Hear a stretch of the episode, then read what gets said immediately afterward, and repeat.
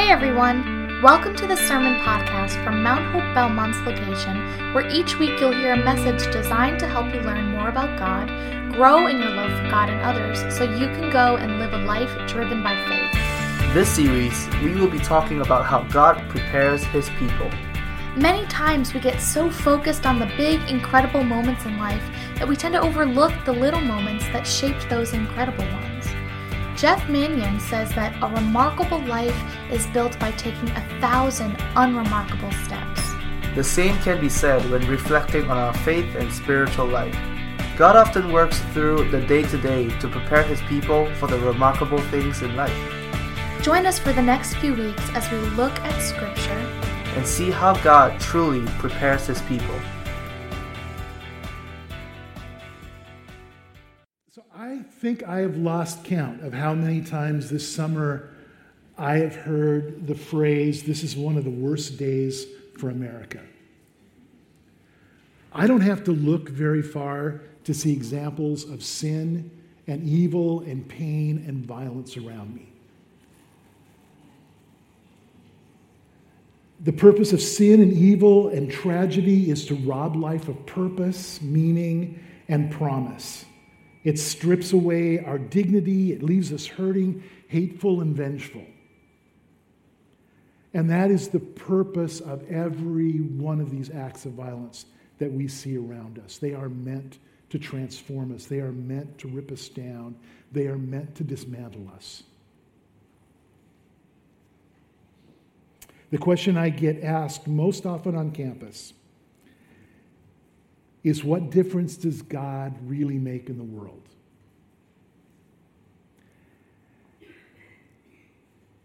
And I appreciate the response of many people around the world that they are going to be praying for the people that have been caught up in these different acts of violence, and please pray for them. But when people hear that and they think that's the only response we have to what goes on around us, it sounds really hollow. And fortunately, that's not the answer that Scripture gives us alone.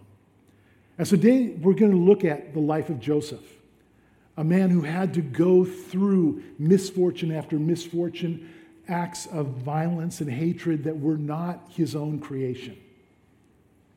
And to see what God did in his life to prepare him for an act that changed a huge part of the world.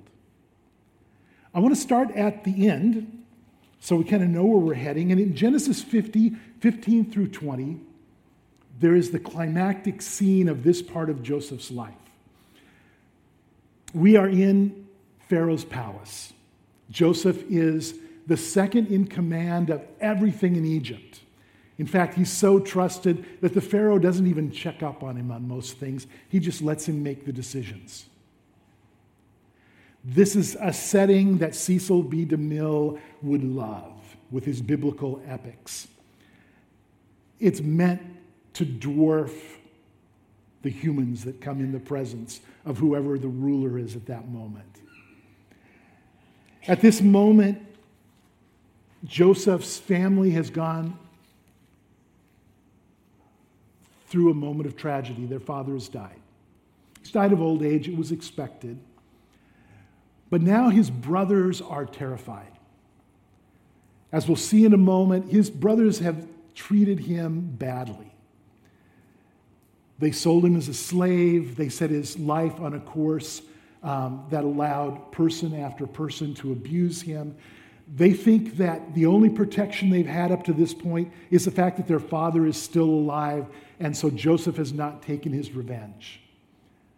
But their father just died. And they come before him. And in verse 15 of Genesis 50, it says, "When Joseph's brothers saw that their father was dead, they said, 'It may be that Joseph will hate us and pay us back for all the evil that we did to him.' So they sent a message to Joseph saying, 'Your father gave us this command before he died.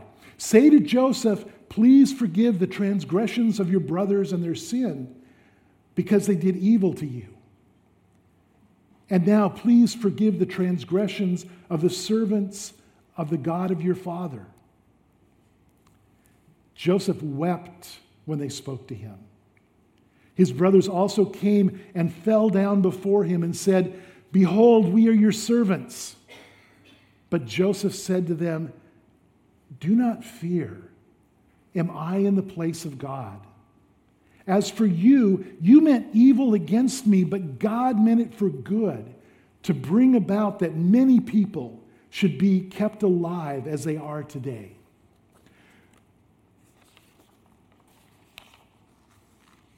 This particular moment expresses what God has done through the tragedy that Joseph has endured. In his place of authority, he's been forewarned of a famine, and for 7 years he stored up abundance in Egypt. And when the famine came, he was able to feed the people of Egypt, but also feed the people from countries all around. When he says many people have been saved by this act, he was being literal. And in addition, it meant that Jacob's family, Joseph's brothers, who were also starving, could come to Egypt and find food and find life. But this moment means more. Jacob was the head of a very dysfunctional family. We'll see how dysfunctional in a second. But Jacob in his own life was known for deceit and sowing distrust, and his family had become a part of that. And at this moment, when Jacob dies, the brothers just feel like, we're going to revert to the chaos of our family. We're going to be destroyed. They come before Joseph, and he, seeing God's grace, extends that out and heals the people of God. They are fragmented. They are barely a family. When they come before Joseph, they are redeemed. They are forgiven. The fear that they have lived under is gone. And this allows the people of Israel to become a united people again. These brothers will become the 12 tribes of Israel. And from this place, God will begin to make himself known to the rest of the world. And Jesus will come out of these people. But this act of redemption is huge, not just for the world around them at that time that they survived this famine, but this is part of God's eternal plan of salvation. He rescues his people. He keeps them his people, and he builds a nation out of which Jesus can come.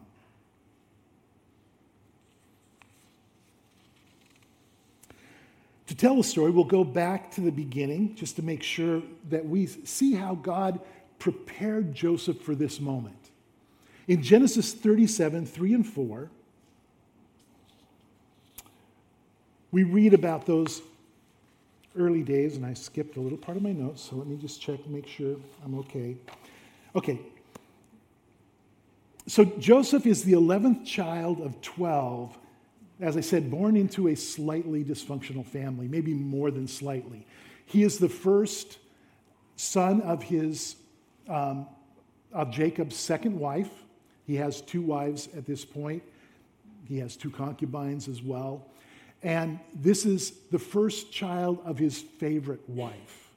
That already creates tension within the brothers as to who exactly is going to get inheritance and how things are going to play out in the family in the future. When we pick up the story of Joseph, Joseph is 17. And in verse 3 we see, now Israel, the other name of Jacob, now Israel loved Joseph more than any other of his sons because he was the son of his old age. He made him a robe of many colors. But when his brothers saw that their father loved him more than all his brothers, he hated them, they hated him, and could not speak peacefully of him.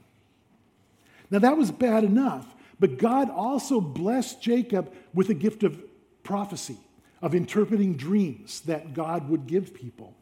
And there were 2 dreams that are recorded here that only accentuated the tension between him and his brothers. The first dream symbolically had his brothers coming before him and bowing down before him. Now, we see that at the end of this story, that literally happens.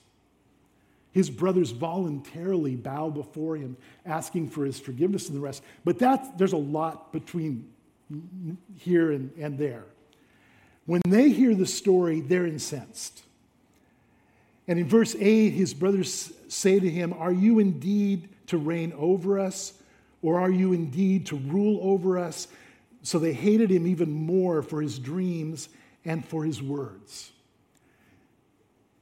This is a dream come from God, an interpretation come from God. This is not a new thing for Jacob's family, but it's not being embraced. The second dream also includes his father and mother bowing before him. And in verse 11, it says his brothers were jealous of him, but his father kept the saying in his mind. So his brothers hated him. They were jealous of him. There was this growing tension. And so his brothers go quite a ways away. They're grazing their herds. And Jacob asked Joseph to go and check on them. And so Joseph travels away, and he's got his multicolored coat on. They see him coming a mile off, and they start talking to each other. And they basically say, you know, we're out here way away from the rest of the family. Let's kill him and throw him down a well. And then let's see how the dreamer's dreams turn out.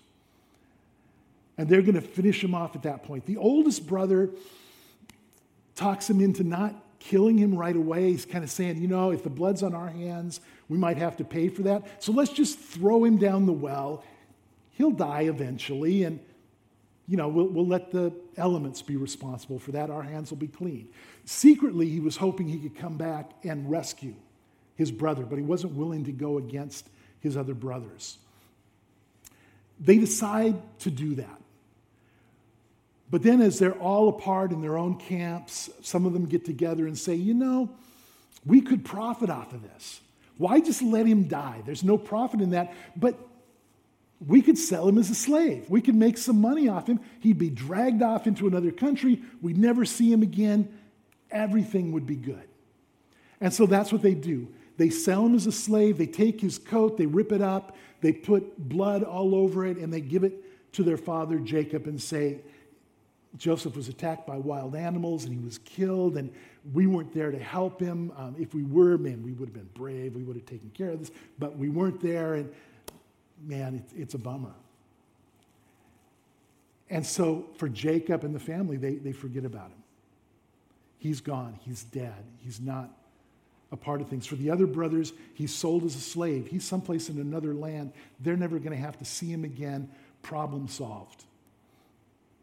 And so we see Joseph obeying God, and what he gets for it is hatred, violence, and pain. He loses his freedom, and he's sold as a slave. Now, God is still with him. He's sold to a man named Potiphar, and as a slave, he is a very good servant. He works to Potiphar's benefit. Potiphar begins to do really well under him, and he begins to advance Joseph until Joseph runs his entire household and is in a place of blessing. He's not free at this point, but he's living a much, much better life. And at that point, sin comes in again. Potiphar's wife decides that he is a very attractive young man, and she's going to make use of him. Joseph decides that he's not going to take part. And so he runs, leaving his robe behind. And Potiphar's wife, incensed and angry about all this, tells her husband that Joseph just tried to rape her. And he's put in prison for it. His actions are clean, but because of the actions of another person, he is suffering again. And then what we find out when he goes to prison is that he decides to help the very guards that are keeping him in prison. So much so that they find that their job is easier if he's around, and they put him in charge of all the other prisoners. He's basically running the place in all the best senses of that word. And we see a pattern begin to emerge. And it's a really important pattern, and it's a really important pattern for us in looking at how God makes a difference in the world and how God makes a difference through us. There's three things that we see repeated in every cycle as Joseph goes through these different tragedies. One, there's an acknowledgement that we have to contend with evil. Joseph is given this great prophecy, but he's not protected from all the evil that's out there. We live in a fallen, sinful world. Because of that fall, there is chaos in this world today. There is evil going on in this world today. There are people making mistakes at times, but in other cases, horrendous decisions. And they have consequences. They affect other people. And each of us, in our lives, we've made those mistakes. Sometimes we have had evil behind our intentions. I can look at most of my childhood with my brothers, and I can relate to Joseph's brothers. Didn't sell my siblings into slavery, but I really didn't think about it at the time, to be really honest. But evil is real. It takes place out there. And Joseph is able to contend with that and to successfully move through it. One, because Joseph trusts God's promise. Each time that Joseph is put into one of these situations, whether it's Potiphar or the jailers, one thing they all observe is that they can see that God is with him.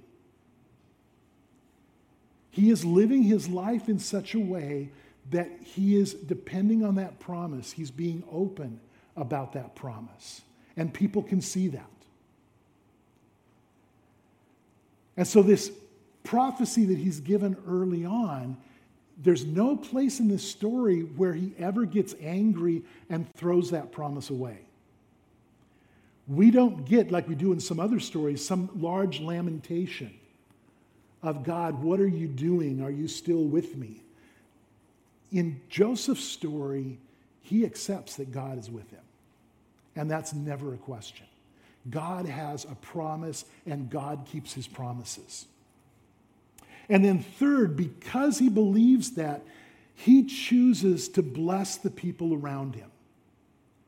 Because he sees the character of God towards him and towards the promises that God makes, and he believes that God will be true to those, he is going to live in a way that reflects that God of promise and of hope, and he blesses and serves the people around him. He doesn't try to get back at them. There's not a vengeful spirit. If he was out for himself alone, he never would have risen to any of these places where he's given responsibility over a household, or responsibility over a prison. This is somebody who blesses other people as a response to evil, and so brings good out of it. While he's in prison, there's two people from Pharaoh's court that end up in prison at the same time. There's a cupbearer and there's a baker. Both of them are in prison because they've offended the Pharaoh in some way, and both of them have a dream. And Joseph can interpret their dream. And for the baker, the interpretation of his dream is that he is going to win his favor again, and he's going to be released from prison, and he's going to work for Pharaoh again. For the cupbearer, I'm going to make sure I said the right one there. The cupbearer gets that. For the baker, it's not such good news. His interpretation, and Joseph doesn't sugarcoat it, is you're going to die. You're going to be executed for your crime.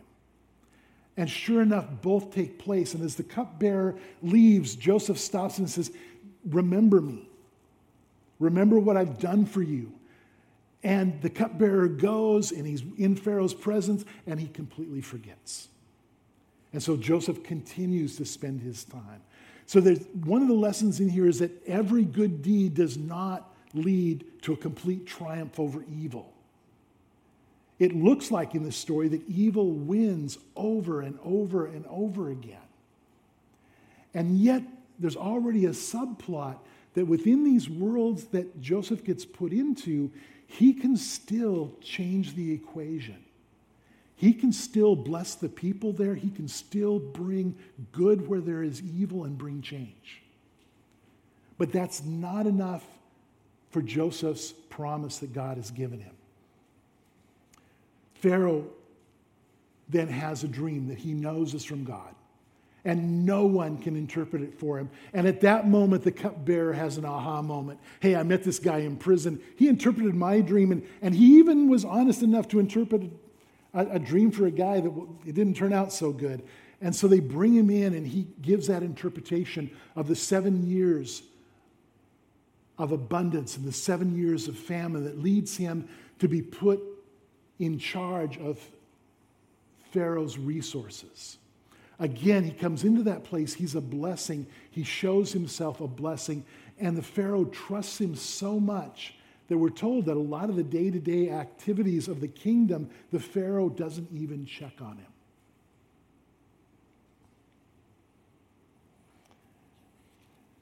We all have to contend with evil. But Joseph trusted that God's promise meant something.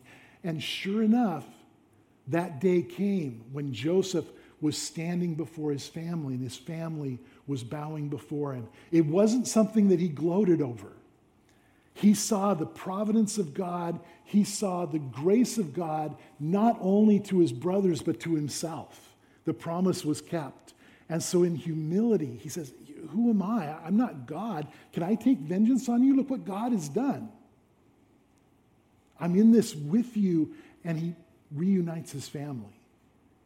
He blesses his family. And then third, we see this response over and over again to be a blessing in the face of sin and pain and tragedy. If the goal of sin is to rip us apart, to tear us down, to take away our dignity, if we're going to fight a battle to overcome that, then we have to use the exact opposite tools. You can't fight fire with fire in this case. We can't take the enemy's tools and use them against our enemy. Instead, we need a different arsenal. And we bring service and justice and blessing in the place of sin and hatred and hardship. That might sound like a good self-help teaching, but you need to realize it starts with a trust that God has an intention, and he's going to make that intention come to pass. And it ends with the understanding that God has the power to do what he's going to do. So Joseph didn't make this up himself. If it was just good intentions on his part, it would have fallen flat. It wasn't good intentions that brought him into Pharaoh's household. It was the promise of God and the power of God working in the middle of great evil. I have a friend, Joy. She's a campus pastor in Montana. Started campus ministry about 5 years, I think, before Lynn and I did. Powerful minister, a bright minister, kind of a national leader within our movement. And then one day, she was coming out of the parking lot and down Main Street, barreling at somewhere around 60 or 80 miles an hour, a drunk driver hit her. And in a moment, she was paralyzed, a quadriplegic. It was a tragedy. And no one at the time tried to sugarcoat it. People prayed for her healing. Are we still praying for her healing? God hasn't chosen to act on that. I know that there has been times of pain and disappointment, times of almost being overwhelmed by the change that has come into her life and the things that she can't do. She had young kids. She'd never hold them again. She'd never hug her husband again. But she had deep belief in God's promises. And if nothing else, all of us have the promise that is in John 15:8, where Jesus says, "By this my Father is glorified, that you bear much fruit and so prove to be my disciples." All of us are promised that we will bear much fruit. And that's an intention of God, and that's something that in God's power, he will fulfill.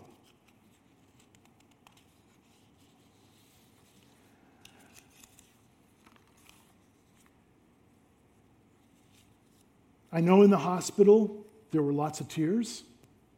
I know in the hospital there were lots of words of frustration because I've heard them all from her husband. But almost every nurse that served her and served her back to health got saved, followed the Lord because of her example, saw this woman who had been devastated and still had a hope and still believed that God could do something through her and with her. Didn't believe that sin would have the last word and dehumanize her and strip her from her dignity and strip her from everything positive. She can't go to others and minister to them, so she's created a place where other people can come to.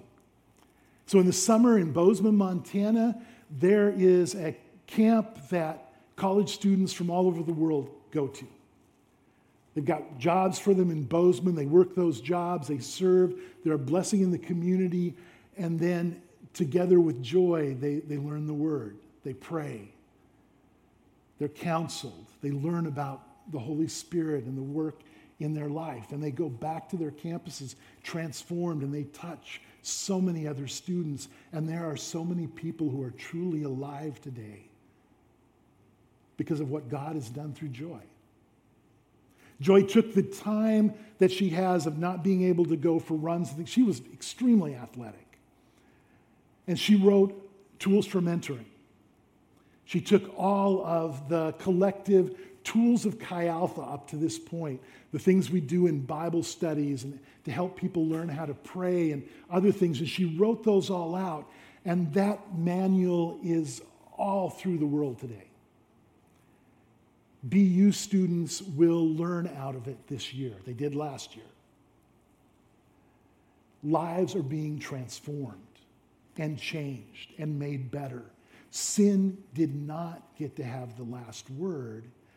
More than that, over sin, there was an increase in what could happen.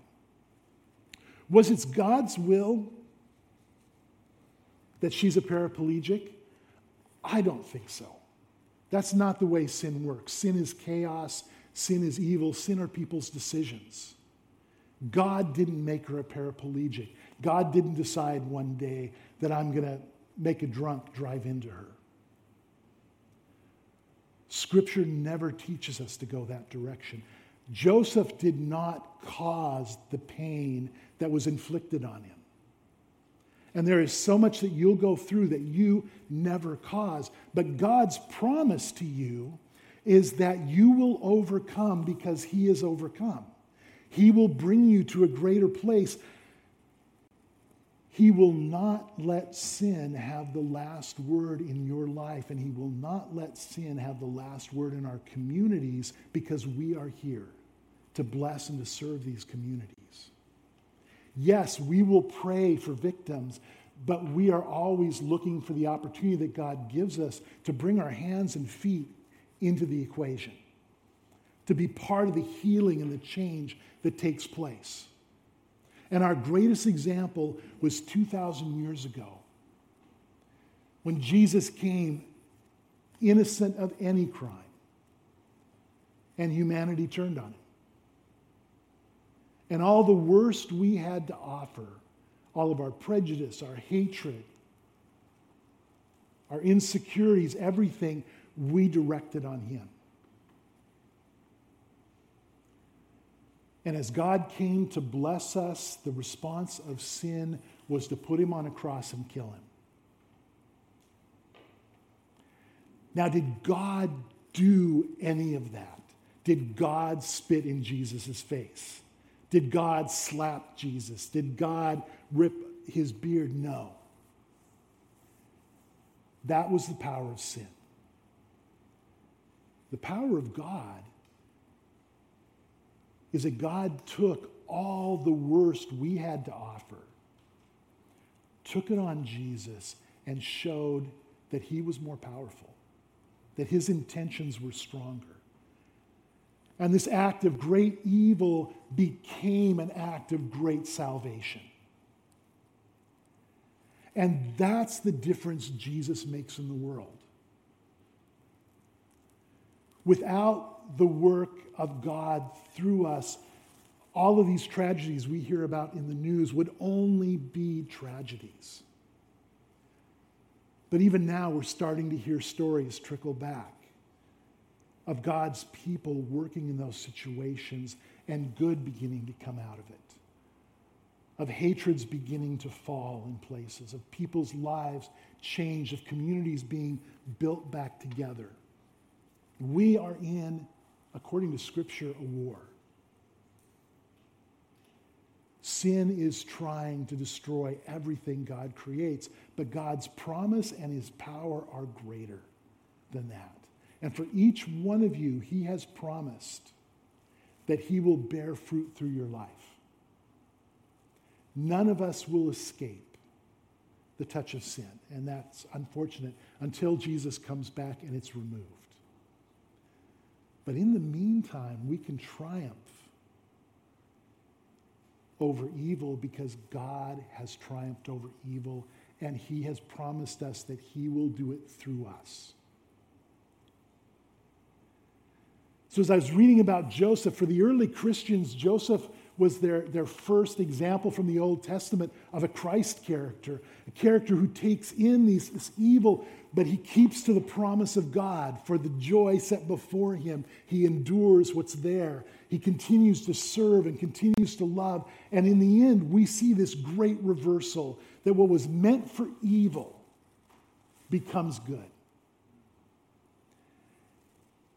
Today, I have to remind myself over and over as I hear the headlines that what is meant for evil because of Jesus Christ can become a great good. I want to be in God's way so that God has to reach through me to touch and heal people. For me, that's the greatest adventure of life, is to be part of this great reversal. And that's what Joseph ends up inspiring us to. I wish Joy had never been hit by a drunk driver. I believe she still would have done great things. The amazing thing is she was hit by a drunk driver, and God was powerful enough that she still did great things. And the history of the church, I can look at person after person, and to be honest, in any congregation, I can know person after person who's seen that happen. And what God has already done, he promises to continue to do. So we will mourn when it's time to mourn. We will support each other in times of grief, because that's part of the process too. But that's part of the healing process. And whatever sin throws at us, whatever hatred throws at us, God is up for the challenge. He has promised you he will bring something better out of it. And you can bank on that promise, and you can see it happen. And that's, like I said, the difference God makes in this world. Let's pray. Lord, I thank you that you are not a rose-colored, pie-in-the-sky God that offers us weak platitudes, but that you have rolled up your sleeve and you have entered this world. You have made promises to us that you have the power to fulfill, and you have promised each one of us that you will do great things through us, that we will not be allowed to be destroyed by the sin and chaos of this world. Lord, I pray right now that for our nation, that you would begin a great turnaround. I'm tired of evil having its way. Lord, let goodness have its way. Let your Spirit have its way. Let us enter into a great time of healing as your people choose to be a blessing to the people around us. Hey, thanks again for listening to the podcast from Mount Hope's Belmont location. At Mount Hope, we gather in Belmont every Sunday at 9 a.m. and 10:45 a.m. and in Burlington at 9 a.m. and 11 a.m. Each week that we gather, we do so to learn more about God, grow in our love of Him and others, and then we go to live lives driven by faith. If you live in the Burlington or Belmont, Massachusetts areas, we'd love for you to join us on a Sunday. You can learn more about us by visiting our website at MountHope.org, MountHope.org, or follow us on Twitter or Instagram at MTHopeBelmont. Thanks again for joining us, and we look forward to having you listen again next week.